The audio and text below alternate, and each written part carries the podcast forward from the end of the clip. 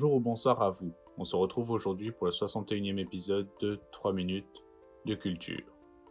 En ce jour, nous parlerons pour la seconde fois, et non pour la dernière fois, car il y aura une troisième partie, de la République populaire mongole.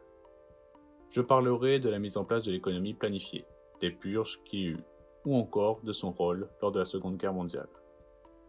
Donc je parlerai de la République populaire mongole qui exista entre 1924 et 1945.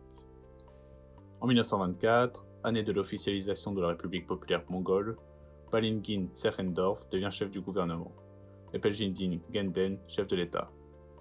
Dès cette année et jusqu'à la fin des purges staliniennes sous l'égide du ministre de la guerre Prologin Chobalsan, qui est totalement à la solde de l'homme d'acier, qui aussi deviendra plus tard chef du gouvernement en 1929, de violentes répressions ont lieu. Notamment contre les différents opposants à la politique de l'État, comme les grands propriétaires terriens, encore contre les religieux, les bouddhistes. Notamment en 1932, il y eut une grande insurrection avec l'interdiction du lamaïsme, qui fut sanglantement réprimée par l'armée populaire mongole.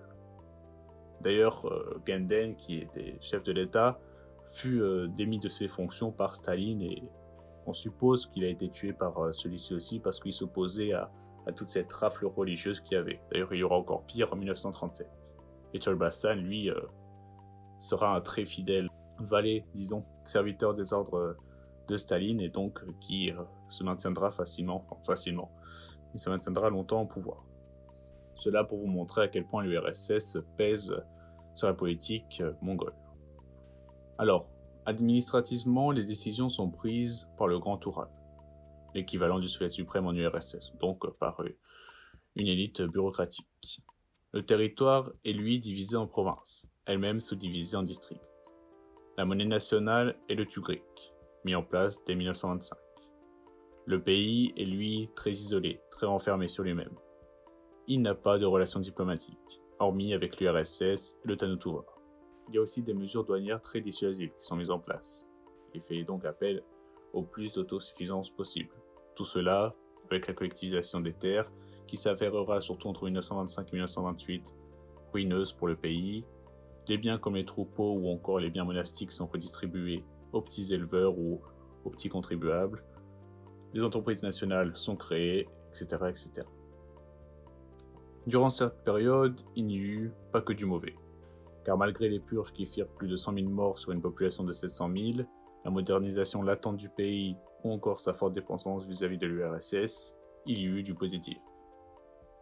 Car malgré les purges, il y eut un accroissement constant de la population, un meilleur taux d'enfants scolarisés ou encore de meilleurs accès aux soins. Parlons maintenant de la Seconde Guerre mondiale. Entre 1932 et 1939, les soviétiques firent installer des troupes à la frontière mongolo-manchourienne.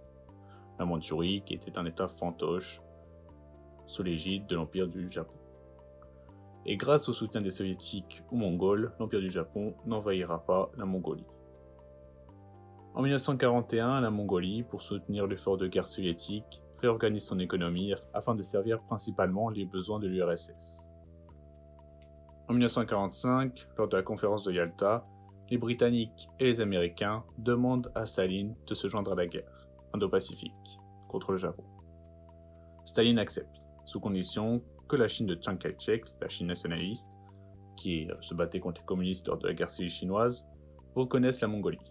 En contrepartie, Moscou ne soutiendrait pas le Parti communiste chinois au sein de la guerre civile qui s'y passait, et la Mongolie devait faire un trait sur sa réunification avec la Mongolie intérieure. La République populaire mongole participe ensuite donc avec l'URSS à l'invasion de la Mandchourie. Plus tard, la Mongolie sortira de son isolement diplomatique en nouant des liens notamment avec la République populaire de Chine, la Corée du Nord, les pays du pacte de Varsovie, et elle sera admise à l'ONU en 1961. Mais cela, nous le verrons au prochain épisode. Allez, abonne-toi et like. Tchuss